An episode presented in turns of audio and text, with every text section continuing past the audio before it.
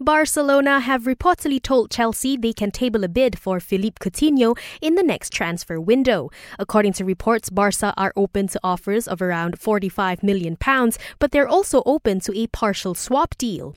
It's believed that the Catalan Giants will accept either a left back or a central defender as part of the move. Feyenoord starlet Orkun Kökçü has played down speculation linking him with Arsenal.